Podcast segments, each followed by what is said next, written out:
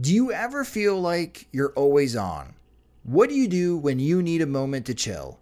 How do you like to hit the reset button to get ready for what's next? These days, everything is go, go, go. It's nothing but nonstop hustle all the time with working from home and trying to stay in touch with friends and family, a million pressing social issues, and an expectation to always be on 24 7. Sometimes you just need a moment to turn off and hit reset. That's when you reach for Coors Light. It's made to chill. My moment to chill is watching baseball, especially when the White Sox are on. I like to have a Coors Light beside me. It's a great beer to have watching the games as it's cool and refreshing as the Colorado Rockies and even the mountains on my cans turn blue, telling me that it's time to hit reset. Sit back, relax, and hunker down for an evening of White Sox baseball. So when it's time for you to unwind, reach for the beer that's made to chill. Get Coors Light in the new look delivered straight to your door with Drizzly or Instacart must be 21 years or older to enjoy. Coors Brewing Company, Golden, Colorado. And as always, celebrate responsibly. When your entire life is online, you need more than just speed from your internet. Xfinity gives you reliable in home Wi Fi coverage, plus protection from Wi Fi network threats. Go online, call 1 800 Xfinity, or visit a store today to learn more. Restrictions apply.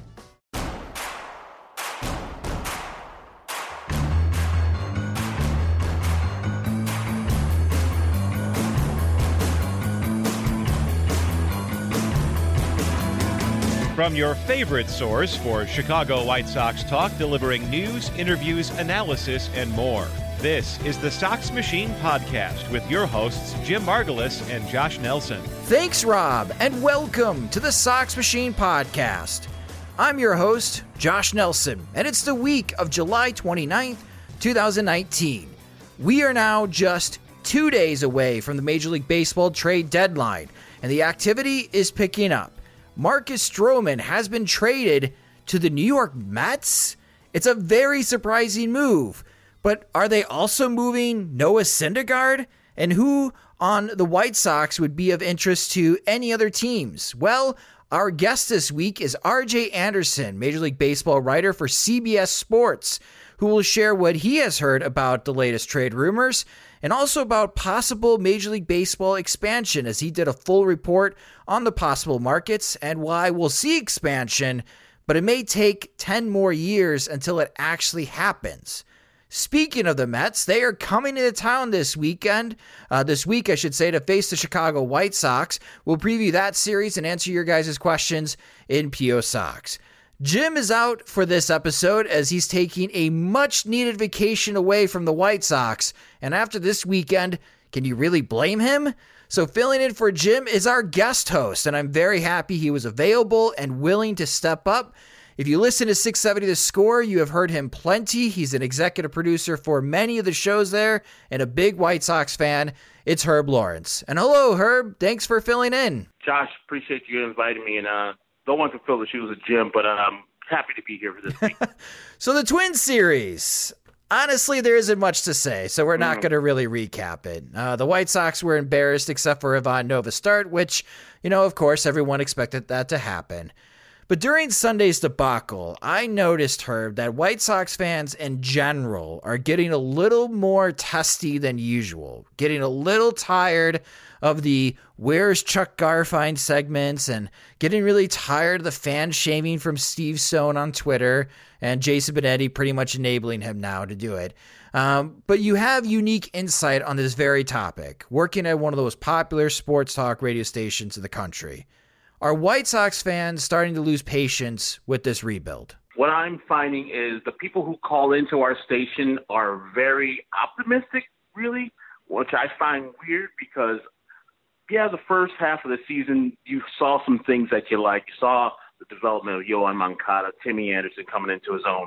But you could tell, everybody knows, the roster's not deep, and it falls off the table, especially since uh, Yoan, I mean, since uh, Eloy and Timmy have been on the IL. It's just fallen off the table. So most of the people who have been calling in as of late, surprisingly, are positive. And I'm like, there's nothing really – the light at the end of the tunnel unless we get Luis Robert, unless we get Nick Madrigal up here and see a little bit of the future. Because this weekend, as you saw, you see a team, the Minnesota Twins, that are good currently, that are have developed some of their young prospects. And I referenced a tweet that you had the other day where it's just the White Sox are like ninth in organizational, um, uh, the minor leagues, but teams like mm-hmm. the Twins and the Dodgers and the Astros are actually drafting people and then developing people. Like they're, you know, getting a grade of like 40 and then going up to 60 after years of development. That's not happening with the White Sox. Now, I think we both, me and you, disagree with the the 50. I think they gave for Luis Robert just staying stale, stale because I think he's jumped up a huge another level on the um on the scale. But otherwise, they're right.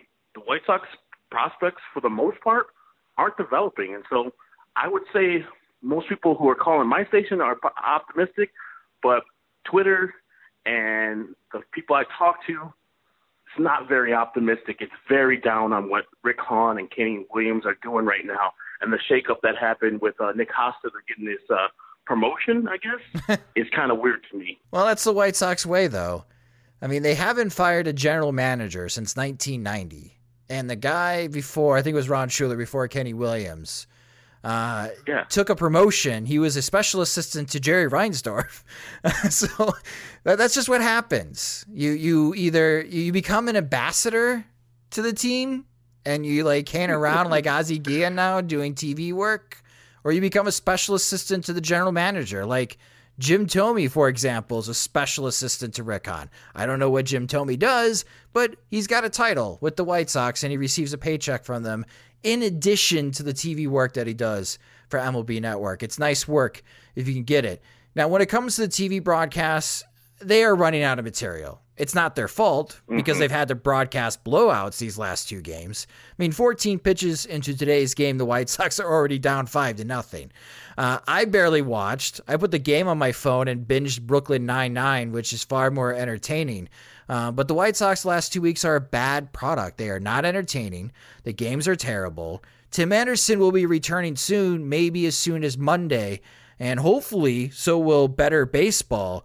But if Anderson's return doesn't change things, Herb, fans are going to get more frustrated with what is happening, or they're going to stop watching and pay attention to the Bears training camp practices, I feel. Yeah, and there's only the one thing I think most Sox fans are waiting for is the promotion, the well-deserved promotion of Luis Robert.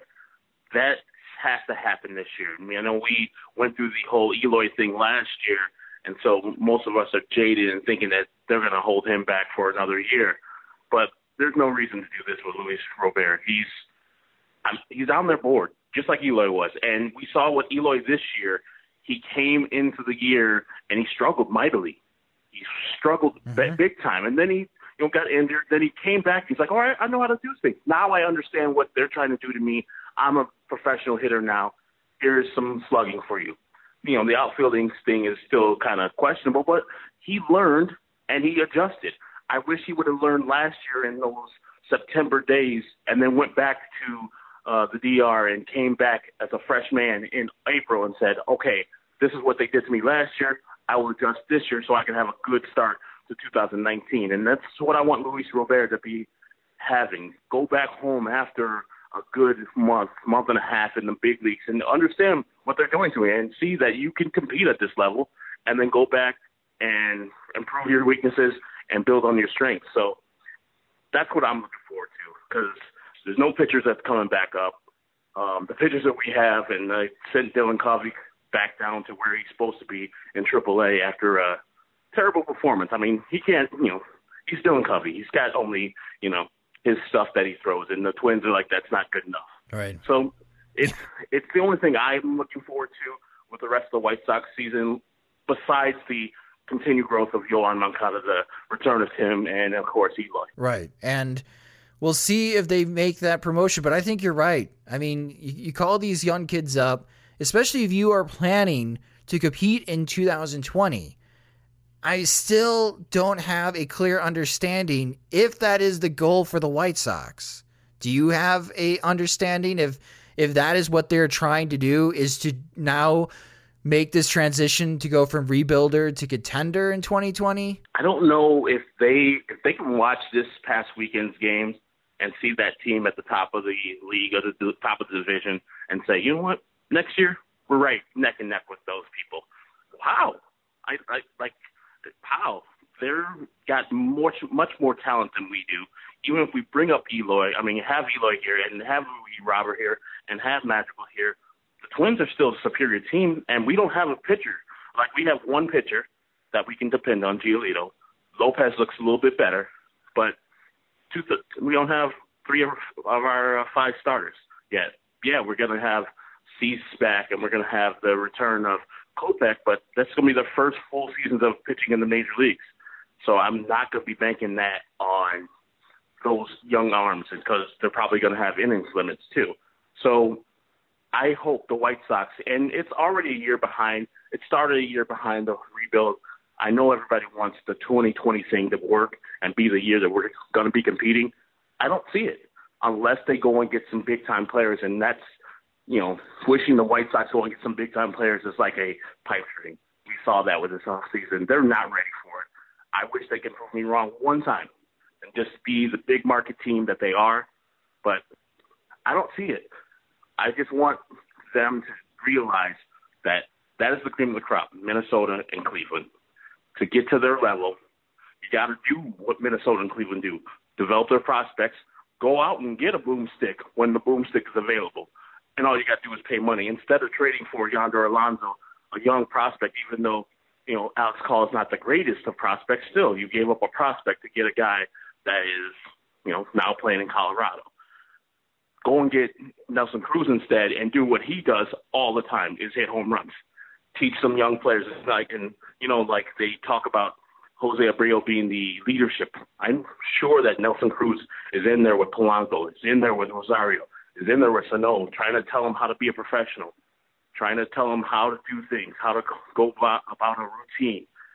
And I, those are the type of things that I think the Twins and whatever Rocco Baldelli and uh, the Falvey guy, the Derek Falvey guy, are doing up there in Minnesota, tip of the cap because that team, like if you look at them just indiv- the individual parts, you don't see a lot of great high talent people. I mean, they had Sano and uh, Buxton as their top guys, but mm-hmm. guys like Kepler that are doing well. It's guys like Rosario doing well. Polanco's doing well. Those guys are coming through for you. Even CJ Cron was doing well for them. And so, you know, I, the development of Minnesota and what Cleveland keeps on doing with their pitching staff, and now their hitters are starting to get hot. That's what the White Sox got to look to and see what type of development is happening over there, and mimic them. Maybe like Minnesota, like Minnesota did with Cleveland, or yeah, did with Cleveland.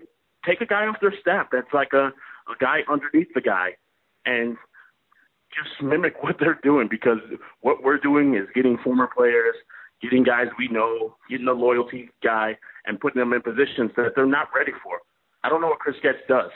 what I know he does doesn't do is develop good players. Yeah. Yeah, it's uh you make a lot of good points. Uh, you know, back to the Fangraphs rankings, looking at how they ranked the prospects for the White Sox in 2018 with their future value grade and looking at their 2019 grade. Uh, I, I, disagree with the 55 ranking of Luis Robert, and I'm sure that Kiley McDaniel's going to write a whole article post because in his chat I asked him about it, and it, it was a very nice response. And he said he was going to write a little bit more about, you know, how you evaluate players that talented. Um, but yeah, Zack Collins was a 50 grade in 2018. He's 40 grade now. Alec Hansen has dropped off. Yeah. Uh, all the starting pitchers. Jordan Guerrero got cut by the White Sox. I mean, if you've been listening to this podcast for since the very beginning, we we we have wasted a lot of words. Now, look, listening back to those past episodes about Spencer Adams and uh, Jordan Guerrero and Tyler Danish. There it is. Tr- Trey Michalczewski. Like none of these guys developed. So the White Sox are having a very tough time right now taking even 40 grade players and making them better, as you mentioned earlier, Herb, like the Dodgers are today. And you mentioned the Twins and Indians. I think they do a good job. There's a whole nother level above them in the Astros and the Yankees that sit in the American League that do it even better than those two franchises. So the, the White Sox at the moment are, are a little bit behind. And while Rick Hahn, I think, is playing the slow game, with the prospects and building this team still. All their squads, though, are starting to position themselves not just for this season, but they're making moves for next season. One of those teams is the New York Mets, who are coming to the South Side this week for a three game series. On Sunday, in a very surprising move, the Mets acquired starting pitcher Marcus Stroman from Toronto for pitchers Anthony Kay and Simeon Woods Richardson. Neither are top 100 prospects. So if Stroman doesn't net a top 100 prospect, I don't think many available starting pitchers will.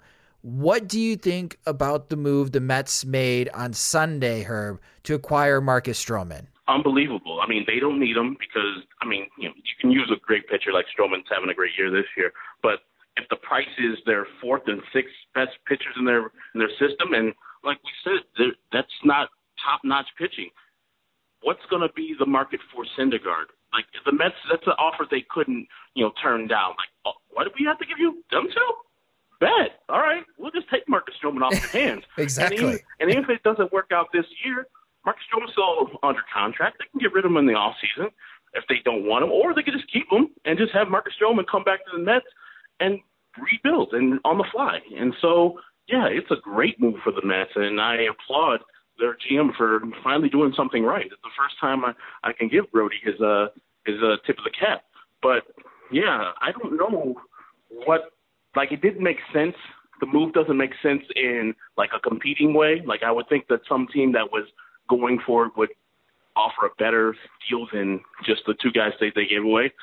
But further with the Thor thing, he's having a bad year, first bad year in oh, like five six years in the league.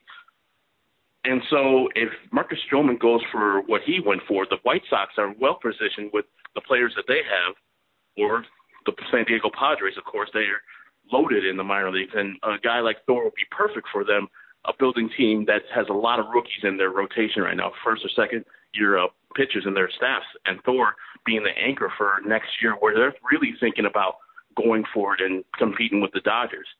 So I, if I was the White Sox – I would try to get on the phone right now with the Mets and try to finagle a way we can get Thor instead of going to San Diego Padres. San Diego Padres getting another guy that we should be getting on our squad. So um, I'm sure it won't take that much. I'm he has what until 2022 on his deal until he's a free agent. So the extra years might be the thing where you get a better deal for him than you get for Marcus Stroman. But the White Sox have this, and one of these de- one of these days we need to go and get a guy that's a top level guy. Maybe not the top guy, maybe a number two as he tops out, but still we don't have that on our staff right now, and it's very I'm very skeptical if they're going to even try to get a guy like Gerrit Cole on the market or Odorizzi on the market. So this is only going to take draft pick. I mean, uh, prospects. So try and get a deal with the Mets to get this guy here and have him for two and a half years of uh, control.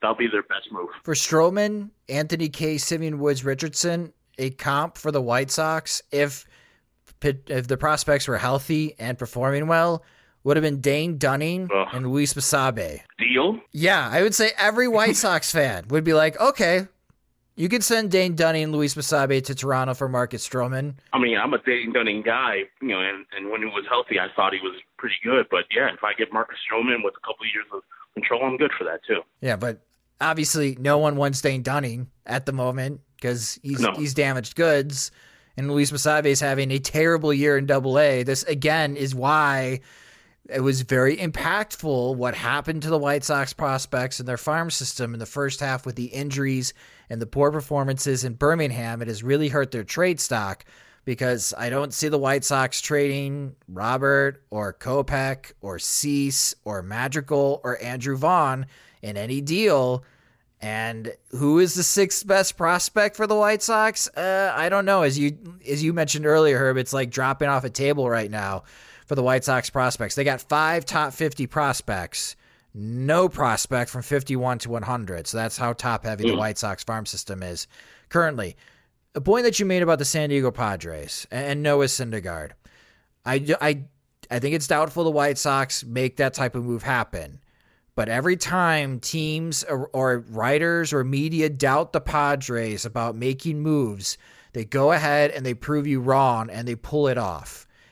With the Padres, if the Padres were able to make a deal happen for Noah Syndergaard, would that make you more frustrated at the White Sox for passing up an opportunity to make an addition like Syndergaard and watch him being traded to a team that's in a similar position like the Padres again? Yes, it would be make me really mad because the Padres, is, how the general manager and the managing partner and the owners act is the way I want Jerry Reinsdorf and Kenny Williams and Rick Hahn to act. Chris Paddack, they could have kept him down, added a year for his uh, for his service time. They started him on the major league roster day one. Same thing with Fernando Tatis Jr. No, no games, no, no extra years for the a, a star like Fernando Tatis Jr. and Chris Paddack has shown exactly why he is their one of their top pitching prospects coming into this year.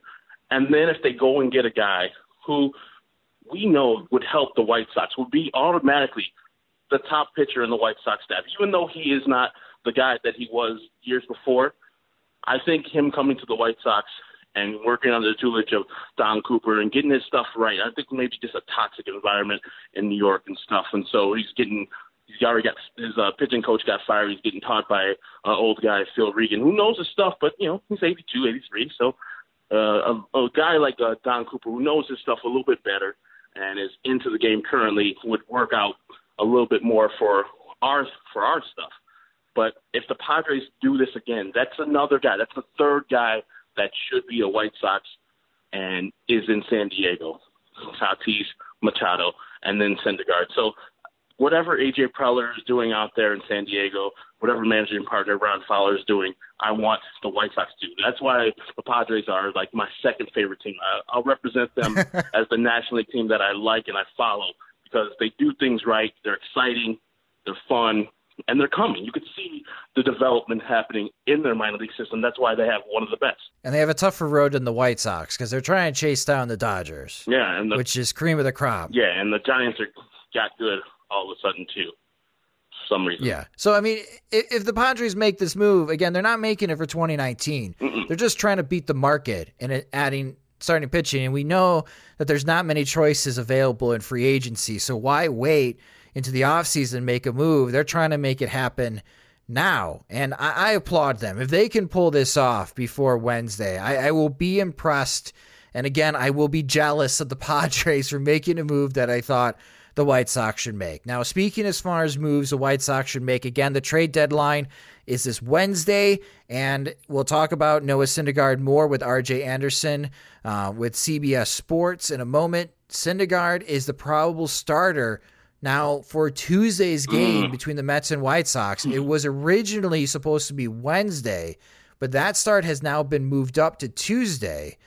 We'll talk about that in a moment, but for the White Sox point of view before Wednesday's deadline, Herb, do you see Rick Hahn making any moves? Yes, there is no reason for Jon Jay to be on this team past Wednesday. Okay. He is a he is the perfect guy for a contending team, be a fourth outfielder, guy you can bring off the bench as a uh, pinch runner, good bat off the bench there's no reason for him to be on the White Sox. I mean, the the pitch was for him to bring in Manny Machado to bring him to the White Sox. That didn't happen. He's having a decent year with the bat. He's our cleanup hitter now. Uh, that happened on Sunday. um, that was weird. Um, but you know, Ricky Renteria. What, what what can you do? So there's no reason for him to be on the team. He's a good guy, I guess, a good team leader, clubhouse chemistry, all that garbage. No reason for him to be on the team. So if Rick doesn't get rid of him, uh, throw him to some other team for a low level prospect that's a middling, I'll be disappointed. There's no reason for him on the team. Um, I would love for Alex Colome to go to some other team because, firstly, I I know GMs are not dumb. They see the peripherals on him. That what he does is good, but the stuff, the fielding, the, the pitching, um, the numbers are. He's gonna corrections gonna be had, and so I don't want that correction to be on the White Sox time. I want some other GM to see the only one blown save. I want the the other GM to see that oh man, we can get this guy who be eighth, ninth inning guy, cool, and throw us a guy, maybe not a top hundred guy, just past top hundred, bring him back to the White Sox. That'll be perfect. Now, a lot of people disagree with me on this, but the Aaron Bummer thing, great. I love his development. That's one thing White Sox have been able to do is turn bullpen arms into some success stories. Last year with Jace Fry, now he's kind of a, a four ERA guy. But Aaron Bummer has slowly come on. He was like a three and a half last last year. Now he's in the ones, and he's he's a true pitcher. He's killing people. And so if they can find somebody to overpay for Aaron Bummer, cool, move him. But you know, if there's no reason, there's no urgency to move Aaron Bummer. He's got a lot of control. He's a young pitcher, left-handed out of the bullpen. You can probably have him as a possible closer if you do trade away um, Alex Colome. So those three guys will be my top of my list, and they're not going to trade Jose Abreu. So that's a pipe dream for me because they love Jose Abreu for some reason. He's a good leader. He's a good guy. He's been here for five and a half years. I love his service to the White Sox. It's been great, but he's thirty, what, thirty three now. It's, it's. I think we should just move on from him because he's he's not having a great year this year. He's despite the All Star uh, nod, he's not the guy he was his rookie year, his second year, all those years. Even though he won a Silver Slugger last year, wasn't that great of an offensive year for him last year. And so it'll be great if they find a guy or find a team that wants Jose Abreu and what he does at first base um, on his on their team, and he wants to come back in the offseason. If they really want to do that, trade him, get a prospect, get somebody in here, and then come back in the offseason. I'll begrudgingly say fine because he's a, a White Sox guy. He loves the atmosphere here, and he brought guys like uh, Luis Robert. That's one of the guys that came here because he had a fellow Cuban here, and he tutored Yoan Moncada. So those are good. But if they find a partner, they find a way to move him. I wouldn't lose any sleep over it. For me, I got two trade predictions. Mm-hmm. One, Alex Colome to the Washington Nationals for starting pitcher Wil Crowe. He's currently in AAA right now uh, and another prospect. But Wil Crowe is a 45 future value grade pitcher, mm-hmm. uh, so he's right, right around right around the level of Dane Dunning. But it helps the White Sox for starting pitching depth.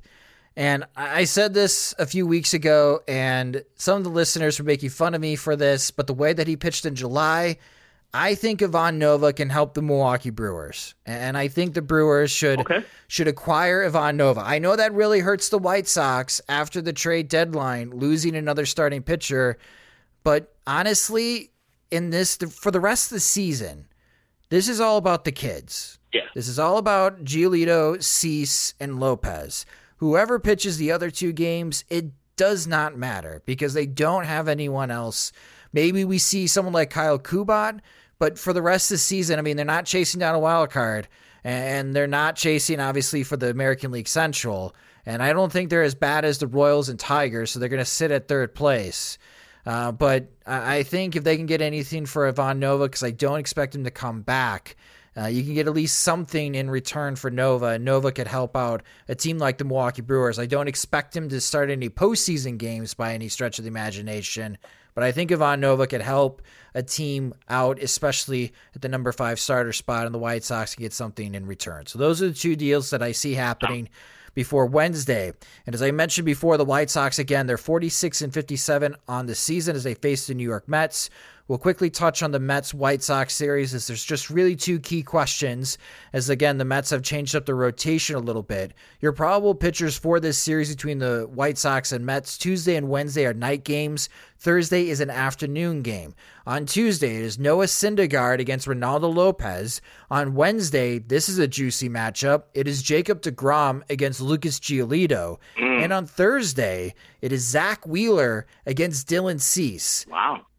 Question number one Will Noah Syndergaard, Herb, be making his start for the Mets on Tuesday? Yes, he will. I believe he will. I don't think anybody will pull the trigger on a trade before Wednesday's, uh, before Tuesday's game versus the White Sox. I think he will pitch for the New York Mets that night. How many scouts do you think will be in attendance for that one? At least nine. At least nine. Yeah, I was going to say yeah. 12, 15. There'll be a lot of scouts in attendance sitting behind home plate watching Noah Syndergaard. I mean, what the information you brought to the table today about Marcus Stroman and what he went for, I'm sure every team is salivating now. I mean, the Mets saw the market. That's what that's what he's going for.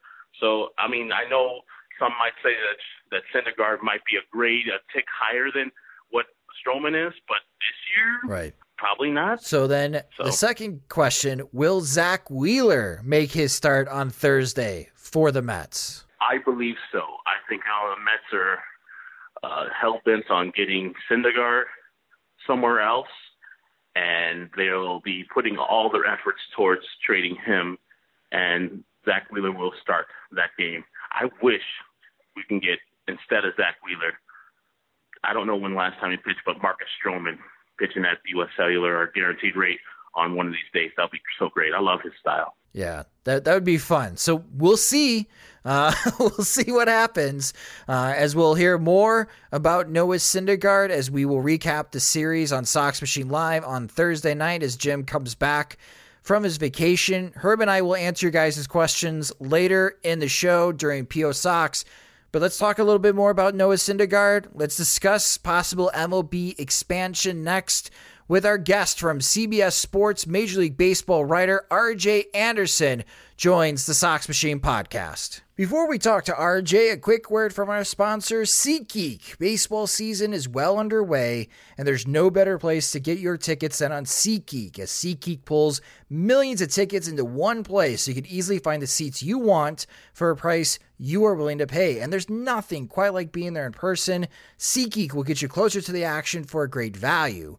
And speaking of being there in person, SeatGeek surveyed baseball fans from all 30 teams about the stadiums in the league, which stadiums are the best experience and the best hacks, like where is the best food, how do you handle traffic. They ranked it all. And if you want to know how each team ranks, go to SeatGeek.com slash stadium guides to find out what fans said about Guaranteed Rate Field or any of the stadiums. Again, that's SeatGeek.com slash stadium guides. But whether your team is ranked high or low, make sure to get out to a game this season with SeatGeek. And to help you get even more savings on tickets, our listeners get $10 off their first SeatGeek purchase. Just download the SeatGeek app and enter promo code SOXMachine. That's promo code SOXMachine for $10 off your first SeatGeek purchase. SeatGeek, life's an event. We have the tickets. A couple of weeks ago, I visited Portland, Oregon with my buddies to just hang out, get out of Chicago for a bit, go on a hike, drink some beer, visit a new city. It also happens to be that the city has a team of people and investors trying to lure a Major League Baseball team. My takeaway is that yes, Portland would be a good choice for a new Major League Baseball franchise. While on the smaller size for markets, there is a rabid fan base that is loyal to the Portland Trailblazers, the Timbers, and Thorns, the soccer clubs. And watching a Timbers match, I was surprised on how enthusiastic fans were when it came to soccer and asking fans sitting nearby at the game about the opportunity for a Major League Baseball team to come. They were just as equally excited about the idea. So, what are the chances that Portland gets a team? Or how about any market? Well, join us to discuss the topic of expansion in Major League Baseball, plus everything else that is going on in baseball today as we are inching closer to the trade deadline.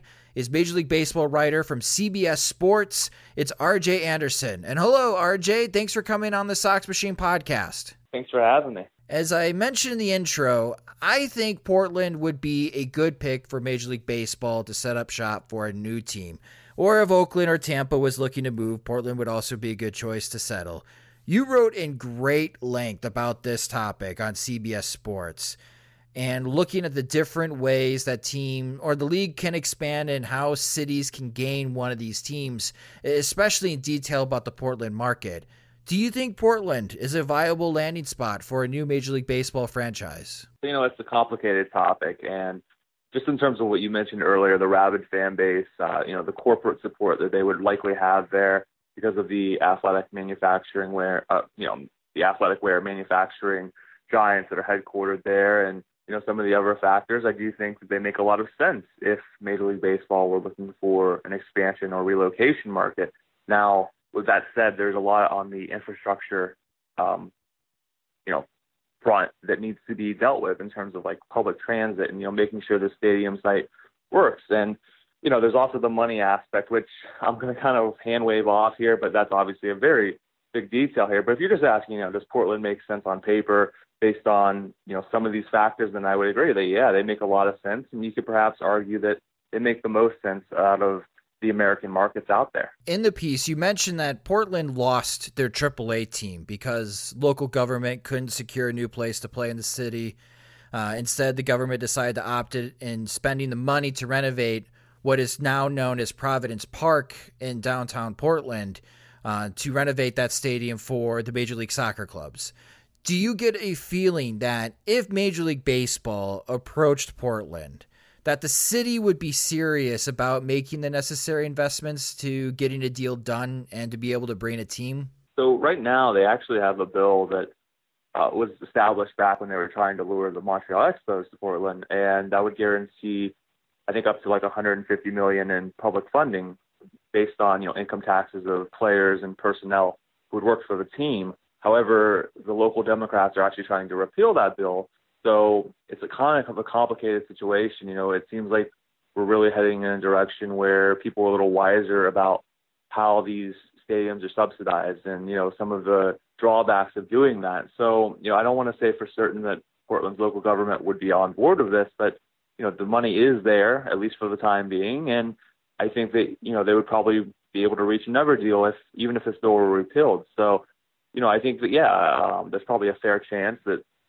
they would be able to secure some amount of public funding. But you know, talking to economists and people who are really familiar with the subject, you know, subject matter experts, so to speak, you know, they've noted that since the recession in 2008, we've seen um, cities pick up less of a tab for stadium costs. Now, that's not to say they're not spending money on stadiums, and keep in mind, stadium costs have went up, but as a term of a mm-hmm. percentage, you know, local cities seem to be, you know, wising up, so to speak, on how this works and the pros and cons of funding a stadium. Now, the good news would be Seattle would get a close neighbor because their travel schedule is well documented. The Seattle Mariners travel more miles every single season than any other team in baseball. Yeah. The bad news is is that they would get a local neighbor. Uh, Portland is, I mean, it's right on the border, and I didn't know this until I visited the city. I mean, it's right on the border of Oregon and the state of Washington. Uh, if Portland were to get a team, do you think this would be an American League team or maybe a situation similar to what we see in the multiple markets like New York and Chicago and Los Angeles and even DC, where Portland would become a National League team so the Seattle Mariners can still recoup some of their market size? That's a good question, and I guess it would depend on whether this is an expansion team and or a relocated team. You know, if Tampa Bay, say, moves there, you know, you're talking about an American League franchise. So would they shuffle a pre-existing AL franchise to the NL? Would they expand? You know, I don't know. It just kind of depends on uh, factors beyond this. But I guess if you're, you know, trying to maintain that AL, NL, uh, not synergy, but you know, the balance or what have you in terms of like you know, not having two AL teams within driving distance of each other, or what have you, then yeah, I guess it would make sense for them to be an NL, NL squad, and I guess you would try to plop them down in the National League West. Although, you know, again, how that would shake out, you know, maybe you, I don't know. I, I guess it's an interesting question. I really hadn't thought of that aspect, to be honest with you. Now, are there any other likely landing spots that are in a good position, like the city of Portland, to land a new Major League Baseball franchise? Yeah, I think Montreal is an obvious one. You know, they obviously have a history of the game, having had the Expos for decades upon decades, and you know they have prospective owner lined up and Stephen Bronfman, whose dad obviously helped found the Expos, and he was actually uh, given the chance to take over the Expos before Jeff Loria did, according to the New York Times. But you know, for whatever reason, he elected against that. So they've actually, you know, made progress on a potential stadium site, and you know, the Bronfman family is loaded, so I don't think money should really be an issue. And it's just a matter of, you know, kind of working out those details. And of course, you know, this two stadium solution proposal by the Tampa Bay Rays kind of makes everything a little bit more complicated when it comes to Montreal because, you know, you don't want to necessarily, if you're Major League Baseball, that is, you don't want to necessarily eliminate one of your top potential relocation or expansion markets for 40 games a season. So, mm-hmm. again, you know, there's a lot going on here. And to be clear, I don't think expansion will happen until after they have stadium deals worked out for both the Rays and the Athletics. And then, you know, coming down the pipe, you're going to have stadium talks for the Angels and Diamondbacks if you read the tea leaves. So, you know, there is a lot going on here. It's not as easy as just saying we want to expand. You know, there's a lot of leverage and negotiations and um, you know, red tape and, you know, just pragmatism and all that good stuff worked in here, logistics and all that. So I think that's enough buzzwords for me uh, on this answer. But yeah, there's just a lot going on underneath the hood, and I don't want to you know mislead anyone and make them think that you know in 2022 or whatever there's going to be a team in Portland and a team in Montreal. It could be, but you know let's be realistic here and you know let's not uh, bet on something happening a little quicker than it probably will. What is a realistic timeline, though, that we could see Major League Baseball expand to 32 teams? Good question. I guess I would say within the next decade. And I'll go back to what I was saying about the, okay. the Rays situation, because remember, you know, they have a very unique lease agreement with the city of St. Petersburg. It's a use agreement rather than, you know, just uh, the standard lease. And that agreement states that the Rays cannot play their games anywhere but St. Petersburg until the 2027 season ends. Now, you know, perhaps the Rays work out an agreement with the local government, you know, Mayor Rick Kriseman, where they can break that lease or, you know, modify or what have you. And I think that he has said he's willing to do that if they're willing to pay or what have you. But until then, you know, they really can't do anything. You know, they can't play half their games in Montreal. They can't get a new stadium elsewhere. They have to basically stay in St. Pete. So if you're being, you know, uh, conservative here, you could say, well, that Rays situation could drag out until perhaps later in the 2020s. You know, it might not be, they might not move or get a new stadium until 2028, 2029, 2030, or what have you. So, yeah, I don't think Major League Baseball is going to expand until after there's kind of a deal worked out for them. So we could be talking another decade before this is realistic. But I do think that at some point in our lifetimes, yeah, we're going to see Major League Baseball expand to 32 teams. And, you know, I believe this is the longest they went without expanding since, uh, you know, the first wave of expansion back in the 60s. So I don't want to say it's overdue because again, it's a complex issue. You never want to make it that simplistic. But when you see the NFL go to 32 mm-hmm. teams, you see the NHL go to 32 teams. In time, the NBA will probably go to 32 teams as well. So I think that you're going to see this expansion come sometime in our lifetimes. But yeah, it might be up to a decade before we actually see it happen. Now, looking at the present on what is going on with the league, obviously everyone's talking about the Major League Baseball trade deadline. And I know that you've been keeping an eye yeah on the upcoming deadline, RJ. Let's start with the big news items first, and this is coming out of Queens. It sounds like the New York Mets are seriously willing to move starting pitcher Noah Syndergaard.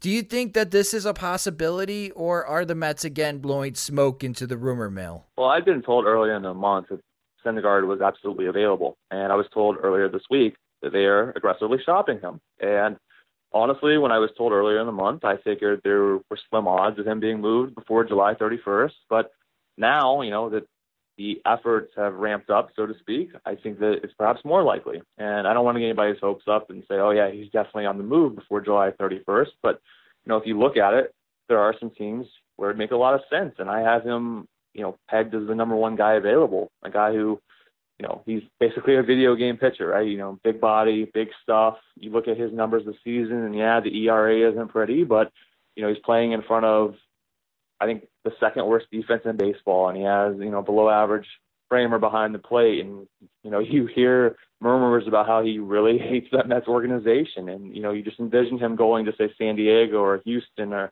you know one of these organizations that have a better reputation and flourishing again, becoming you know, an ace or at least the number two starter again. So I don't know that he's necessarily going to get moved before July 31st, but I will say that I've kind of internally moved those odds up over the last week, week and a half.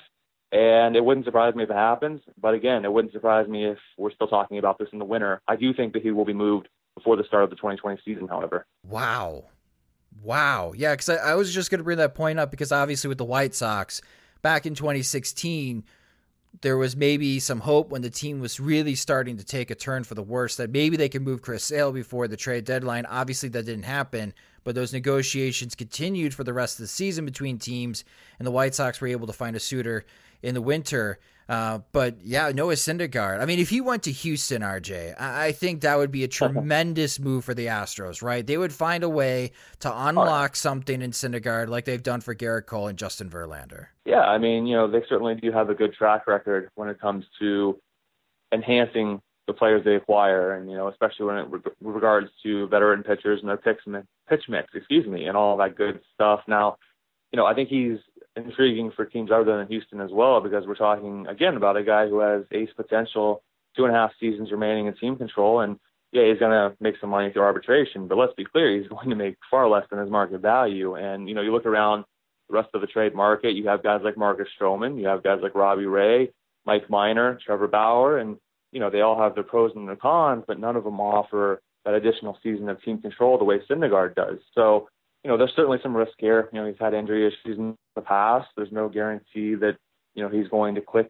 personality wise with your organization and yeah, sure, there's no guarantee that he's necessarily going to live up to that upside or his past performances, but if I were a general manager, you know, I'd have him as my number one target. And, you know, if I'm hearing that the Mets are, you know, aggressively shopping him, again, if I'm another general manager, I'm probably getting on the phone and seeing what I can work out because, you know, it's like that Billy Beane line for Moneyball. The day you wake up saying we have to deal, make a deal is the day you're going to make a horrible deal. If the Mets feel like, hey, we have to move this guy before July 31st, odds are they're not going to get a fair return because mm-hmm. you know they could take this to the winner and then you can get every team involved or at least more teams than you're going to get involved at July 31st deadline. So it's a again it's a complex situation. Um, I wouldn't be willing to bet on him moving before July 31st, but it really really wouldn't surprise me if a team like San Diego or one of these other organizations steps up and makes a deal. I mean, even Atlanta, if they're willing to deal him within the division, can you imagine Atlanta consolidating some of their prospects war chest and oh, wow. you know going out there and getting Thor and throwing him over the front of the rotation. I mean that would be ridiculous, but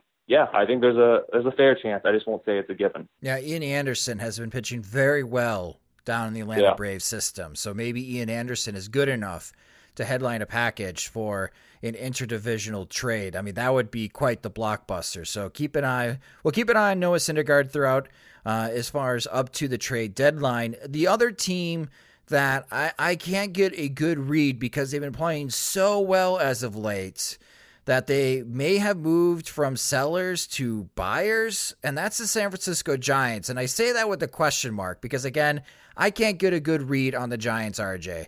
But how much do you think, as far as this being manager Bruce Bochy's last season, is weighing on the front office's decision to sell or buy before the July 31st deadline? Yeah, I'll address that in just a second. I wanted to note that Ian Anderson, at least what I've been told by two different teams, is that he's been floated in trade talks ahead of Kyle Wright. So there's actually you know some reason to believe that he would be available in a Syndergaard deal. But uh, with regards to the Giants, you know, it's a really interesting situation because this is Zaidi's first season as general manager, and he obviously has a history of making or at least contributing to you know, cold calculating decisions. And yes, this is Bochy's last season, but keep in mind, you know, a couple months ago we were looking at this roster and saying, wow, they're sending Bochy out with this roster. You know, it doesn't look like a good roster on paper, uh, with the exceptions being, you know, right now the rotation and the bullpen and I guess some parts of that lineup. But, I mean, you look at the names in the outfield, you know, Alex Dickerson and Mike Yastrzemski and uh, uh, Austin Slater. And I mean, come on, you know, if you were told a few months ago that we'd be talking and uh, talking about them and like praising them and all, I think people would have said, yeah, right, you know, whatever.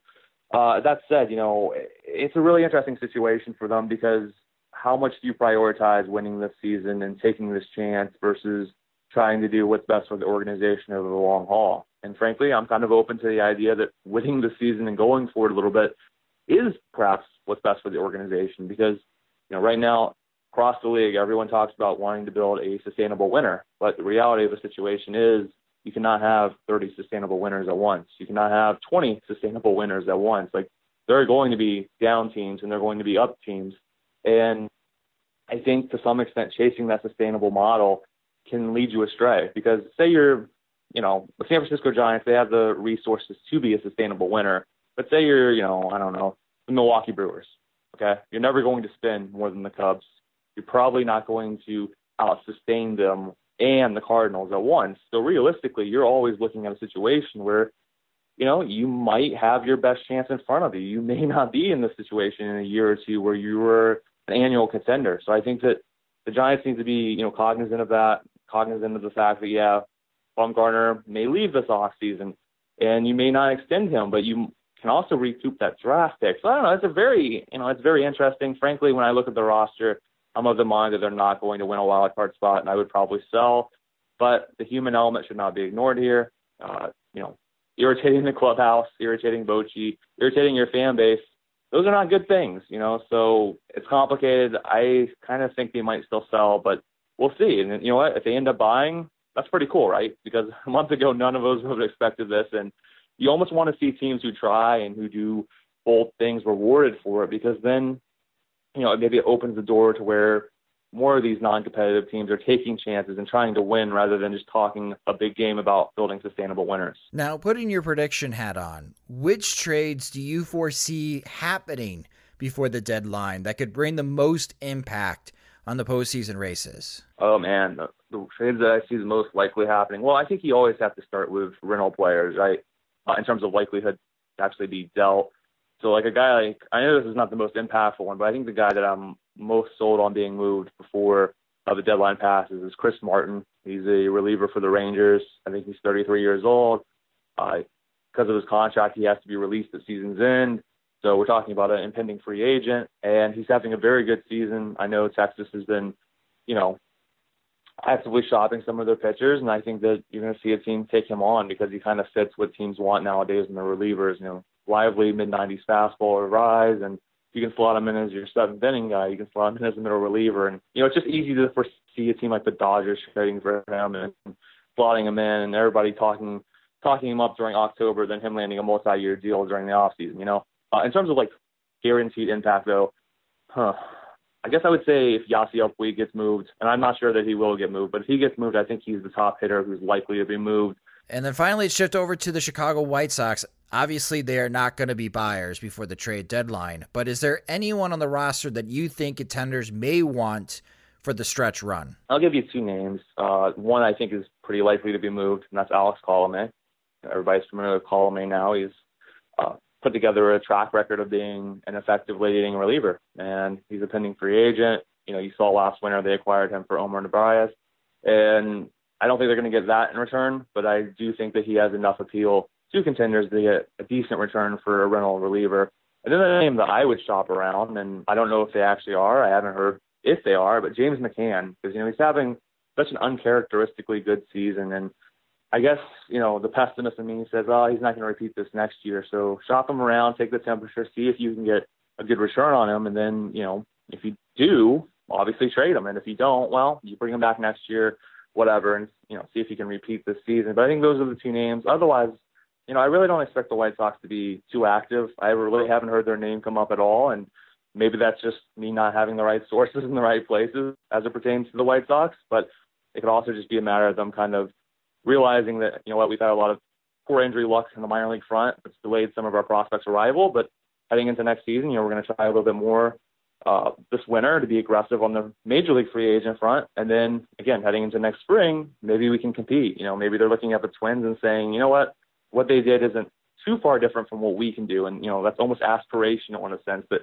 maybe if we attack the off season a little bit more aggressively, add a couple of veteran players in the right spots, you know, maybe we can uh, make a run at these run at this thing. Excuse me, because you know Cleveland, they're not going to spend money. You know, what I mean, like Cleveland's you know shopping around Trevor Bauer right now with an eye on saving a dime next year. So right, yeah, I think the White Sox uh, they're in an interesting spot as well. Again, some bad luck on the minor league front, but I think they have to.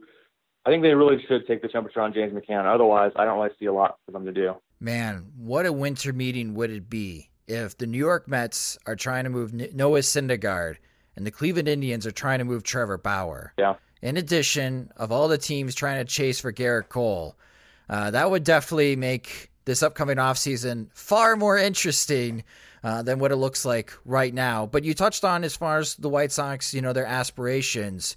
Do you have confidence that they are close to moving from where they are today as a rebuilder to becoming a contender uh, maybe as soon as next year. And I don't want to say I'm confident in them becoming a contender next year because you know we have a lot of distance to cover and they have a lot of additions to make, but I think that they should be nearing that point. And if they kind of play it safe and low and slow during the winter, I'm going to be a little annoyed because you know at some point you have to get off the treadmill and join the race.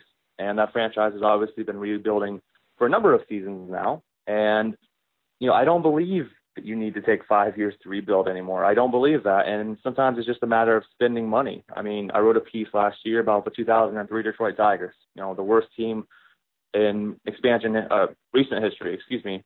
And, you know, they were in the World Series three years later. And it wasn't because they really hit on a lot of draft picks. It wasn't because they developed a lot of great young talent. It was because they went out there and acquired veterans and actually made an effort.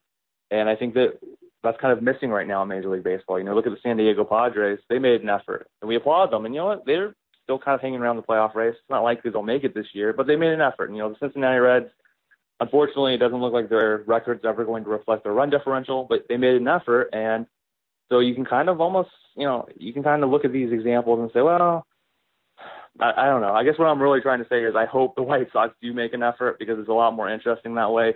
And I think they owe it to their fan base because, again, y'all guys have stuck by them for a couple of years now, a couple of rough years. And it's always cool to see teams kind of reward that patience and that faith that the fan base shows in them. Well, you could follow RJ on Twitter. I highly recommend it because he does great work covering Major League Baseball. He's at R underscore J underscore Anderson on Twitter.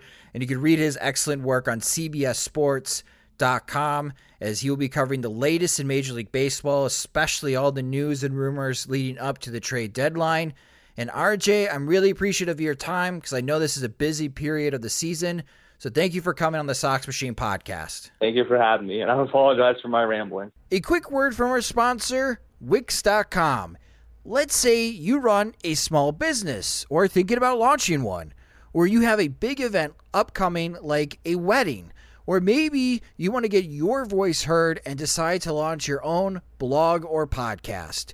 You'll need a website to help launch, and there is no better place to get started than at Wix.com. Over 140 million people use Wix for their website because it's easy to get started and publish for free. You can choose from 500 stunning templates, or if you have some design chops, you can make your own from scratch. With built in SEO tools, you can get your website found online easily on Google, and every site is automatically optimized for any device, whether you're looking at it from a PC or mobile device.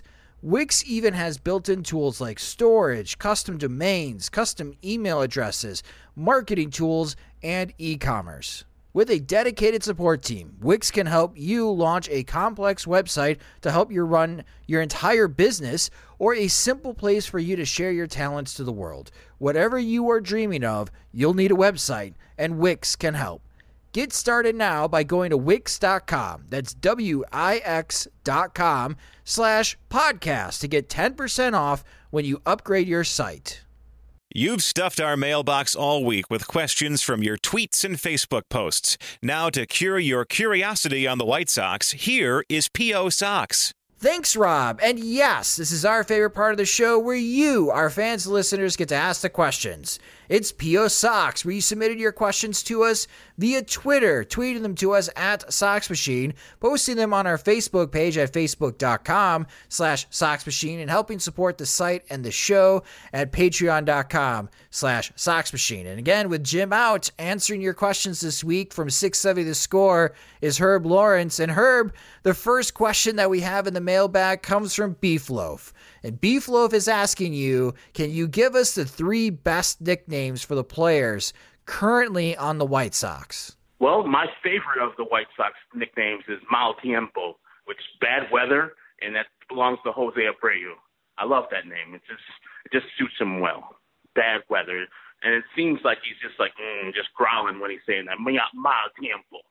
And then, um, even though I don't like the player, even though he's done well since he's come back from AAA, Man of Steel by Adam Engel is a great nickname. I, I enjoyed that one. That was a smart one, even though he's not that big of a stolen bet base threat. It's a smooth name to have for a person of his uh, of his stature. And I'm a fan of McCannon because it goes along with the guy. I mean, James McCann has surprised many here as a White Sox fan. I didn't think that we're going to get the type of production, the leadership, the defensive skills, and the offense that goes with James McCann. So yeah, McCann. What's up, Beef Loaf? What's up, people from 108? 108 getting the shout out. So, Beef Loaf, thank you so much for your question. Our next question comes from Leonard Gore, and Leonard is asking With Harold Baines in the Hall of Fame, is he on the Mount Rushmore of African American White Sox? And Leonard says yes, along with Frank Thomas, Dick Allen, and Bo Jackson. Did a lot of researching on this, and not a lot. I just looked over the African Americans who played for the White Sox, and so um, we couldn't have Minnie Minoso, not necessarily an African American or Afro Cuban uh, players, but I would put him on there if we're just counting black players. Um, but also, I looked at Jermaine Dye maybe, but his his tenure wasn't that along here as far as the rest of the guys that are on the list. Neither was Dickie Allen's, but uh, I thought about putting him here. But also, I looked at Albert Belle. His two years here were phenomenal, great times, but he was too much of a malcontent, and I couldn't put him on there. So I agree with you, Leonard.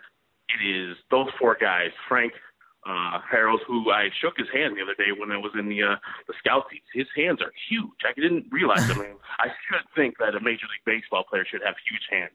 But yeah, he was great. Um, uh, Dickie Allen, and the last guy he mentioned was Bo Jackson. Oh yeah. Uh, see, actually, I would take Bo. I'll take Vincent Edward off, and I'll put uh, Jermaine Dye on that list. Okay. What about someone like Ray Durham? Durham had a really good career with the White Sox he was really good. I I did like Rock and Ray, and I love the Rock Ray run. But when you're the World Series MVP, I think you get a little bit more of a push oh, than ab- a guy. Now, Bo Jackson, great ambassador for the White Sox, still lives in the area. Athlete, um, he was great, but with his White Sox career, wasn't that great. It wasn't the Kansas City Royals. It wasn't the Oakland Raiders, L.A. Raiders type of thing. He's a he's a name. He's a great name, but as far as players who played well as a White Sox player member, no, I'll put Jermaine Dye over there over um, Bo Jackson. That's a great Mount Rushmore of White Sox players. So great question, Leonard. Thank you so much. Our next question comes from Skip Bonita, and Skip is asking, do the White Sox have a better chance of acquiring either Noah Syndergaard or Nomar Mazara, and which player would you rather have? Noah Syndergaard, but they have a better chance of getting Mazara. I mean, yeah, I Mazara, agree. I mean, Mazara is pretty much um, topped out. His he's he's a perfect White Sox. Let's say that. I mean, he's a he's a guy that we would definitely pick up after he was DFA from a team. So, you know, go ahead and get Nomar Mazara. No, I mean, he's young enough where he can maybe catch an uh, uh, uh, uh, some development here at the major leagues. I think that's what they're trying to do with AJ Reed, which still boggles the mind. He's a good pitcher apparently, but hitting is like foreign to him. So yeah, Nomar Mazara is probably the guy that the White Sox have a better chance of getting. And I would much rather, much rather have Noah Syndergaard. I'm totally with you. Looking into Nomar Mazara, uh, he doesn't hit the fastball anymore. He used to crush it in his good. first two years. And speaking with some writers that cover the Texas Rangers, he's changed his approach. He's looking for breaking pitches and off speed mm. pitches and then adjusting to the fastball. That's very opposite of what hitters try to do today. Uh, that's why his weighted on base average is in the 280s against fastballs. That is not good, and you will not last very long. Why would you do that in why would you do that in Texas with that wind tunnel to the right center? I don't know. That's why I'm like, I'm just dumbfounded when I was looking at his stats because they were so good in his first two seasons against the fastball, and he struggled with curveballs and changeups, which, you know, that's what happens with young players. Look at Yoan Moncada. It takes some time to make adjustments, but when you go complete 180 and you're at the plate looking for changeups and breaking pitches to hit, and you can't catch up to the fastball or you're trying to go inside out on every fastball thrown to you, I think that strategy is completely opposite. So uh, we'll see what happens on that front. I don't expect a deal to happen again early in the show. I just think the White Sox will be selling off as far as Alex Colome and Ivan Nova. But out of those two players, yeah, it's Nomar Mazara. Uh, the White Sox are most likely to get, it. and I'm with Herb. You'd rather have Noah Syndergaard. I think he'd be, provide a much bigger boost for the White Sox. And our last question, I think, is a bit of a heavy question that we'd like to call on this podcast where it requires quite a bit of thinking. And this question comes from David. And David is asking The Minnesota Twins, the Atlanta Braves, and other teams had surprising breakout years ahead of their predicted rebuild schedule. What differences do you see between those teams and the White Sox? I see, um, as you mentioned before, development in their minor league system, um, getting players that fit their their type of player. I mean, who saw the guy that Rosario is now? I mean, Eddie Rosario always killed the White Sox, but for most part, he was doubles, um, slap hitting, but now he's turned that into power. Development at the major league level and the minor league level is still going on with them. We pretty much wrote off Byron Buxton and Miguel Sano. Now those people are contributors to a really good offense. And what ball does Byron Buxton not catch in the outfield? So they've, you know, had people, they had to throw Miguel Sano back to single A because he wasn't paying attention. He wasn't doing the things that he needed to do. And now he's the player, not, maybe not what they envisioned, but he's getting there. Same thing with Byron Buxton.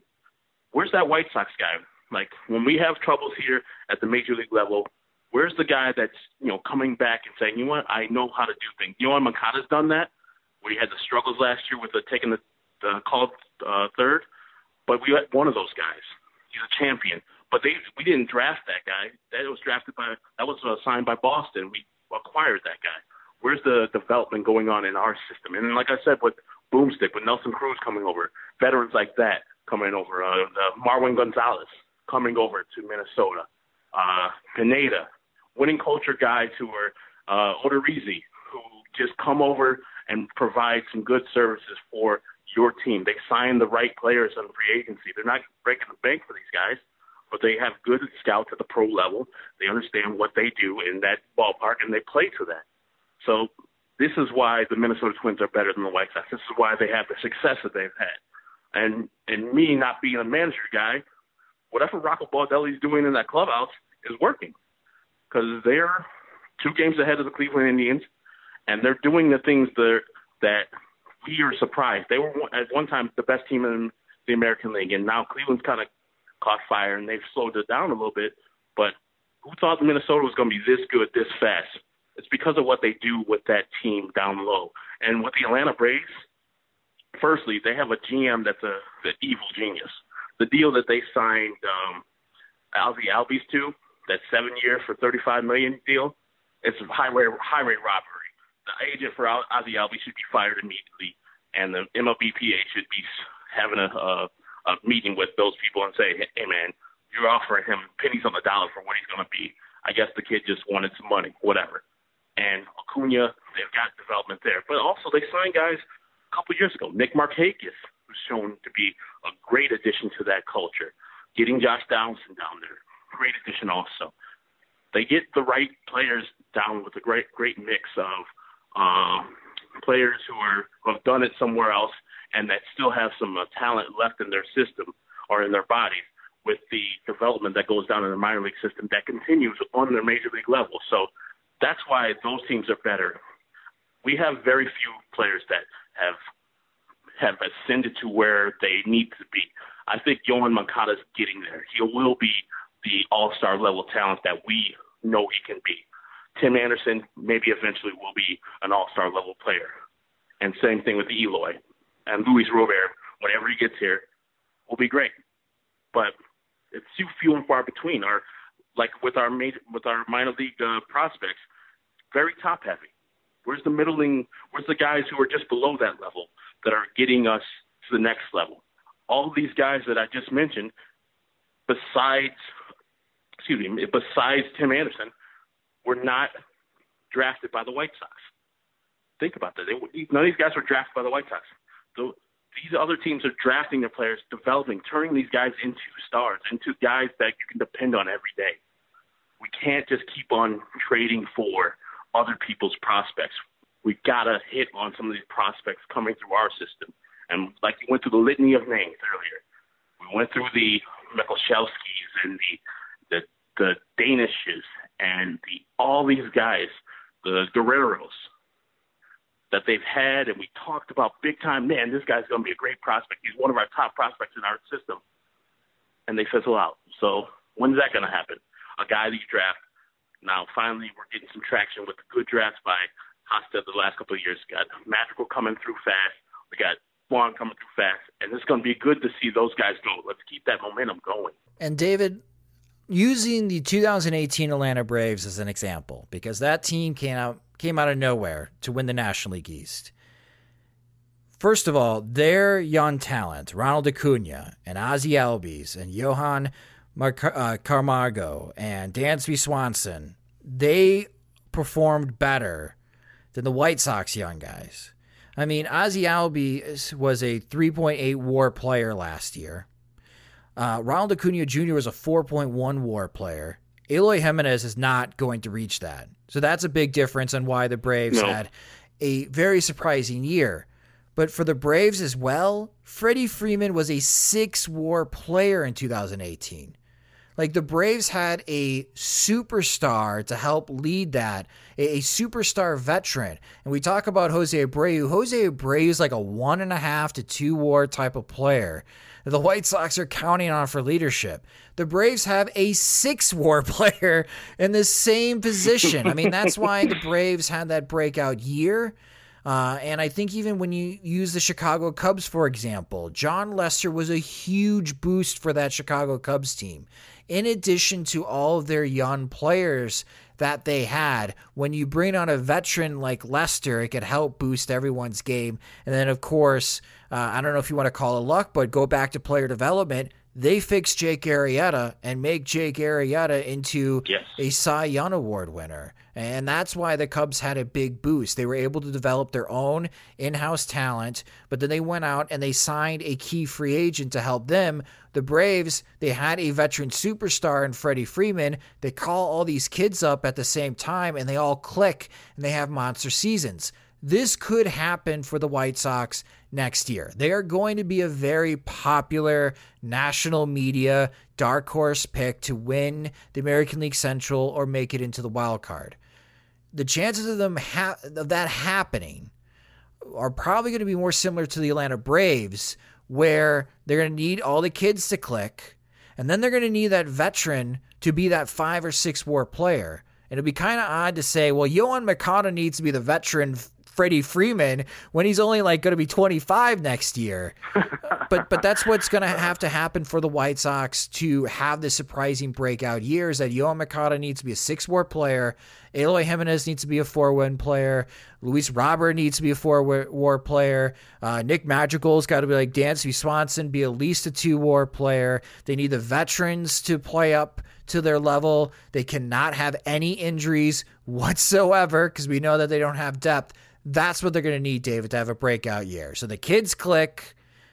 Yoan Moncada continues to be Yoan Moncada, and they stay healthy. That's how they can have a breakout year in 2020, and they can be at re- ahead of rebuild schedule. But for the Braves, they did it because Freddie Freeman was a six-war player, and the kids clicked. And for the Cubs, in-house development, player development, fixed Jake Arrieta, and they signed Jon Lester, and that's why they had a big surprising breakout year in 2015 that helped them win the World Series in 2016. The Braves won the National League East in 2018. We'll see what happens in 2019 for the Atlanta Braves. But, David, that is an excellent question. Thank you so much for asking it. And that will do it for this edition of PO Sox. Thank you guys so much for submitting your questions. If you have a question or topic that you would like us to tackle in a future episode of the Sox Machine podcast, again, follow us on Twitter. We're at Sox Machine. Like our Facebook page at facebook.com slash Sox Machine and also helping support the site and the show by signing up at patreon.com slash Sox Machine, where you guys can get additional content from us not only from every podcast, but additional writing as well from Jim and I throughout the season. So if you like our work and you'd like to, to support us, go to patreon.com slash Sox Machine to sign up today. And that will do it for this episode of the Sox Machine podcast. I want to thank our guest, RJ Anderson from CBS Sports, joining the show to talk about possible MLB expansion and the latest leading up to the Major League Baseball trade rumors. And I want to thank our fill in co host for this episode. Herb Lawrence from 670 The Score. Herb, you are awesome. Thank you so much for taking the time to fill in for Jim and greatly appreciate talking about the White Sox with you. Josh, thank you for having me and uh, appreciate Jim having me sit in his spot for this week. And I appreciate all your listeners out there. Thank you very much. And again, that will do it for this episode of the Sox Machine podcast. If you just discovered the show, you can listen to us on Apple Podcasts, Spotify, Stitcher Radio, Google Podcasts, and audioboom.com slash Sox Machine. The Sox Machine podcast is a production of SoxMachine.com, your home for all things Chicago White Sox baseball. Alongside Herb Lawrence, I'm Josh Nelson. Thanks for listening.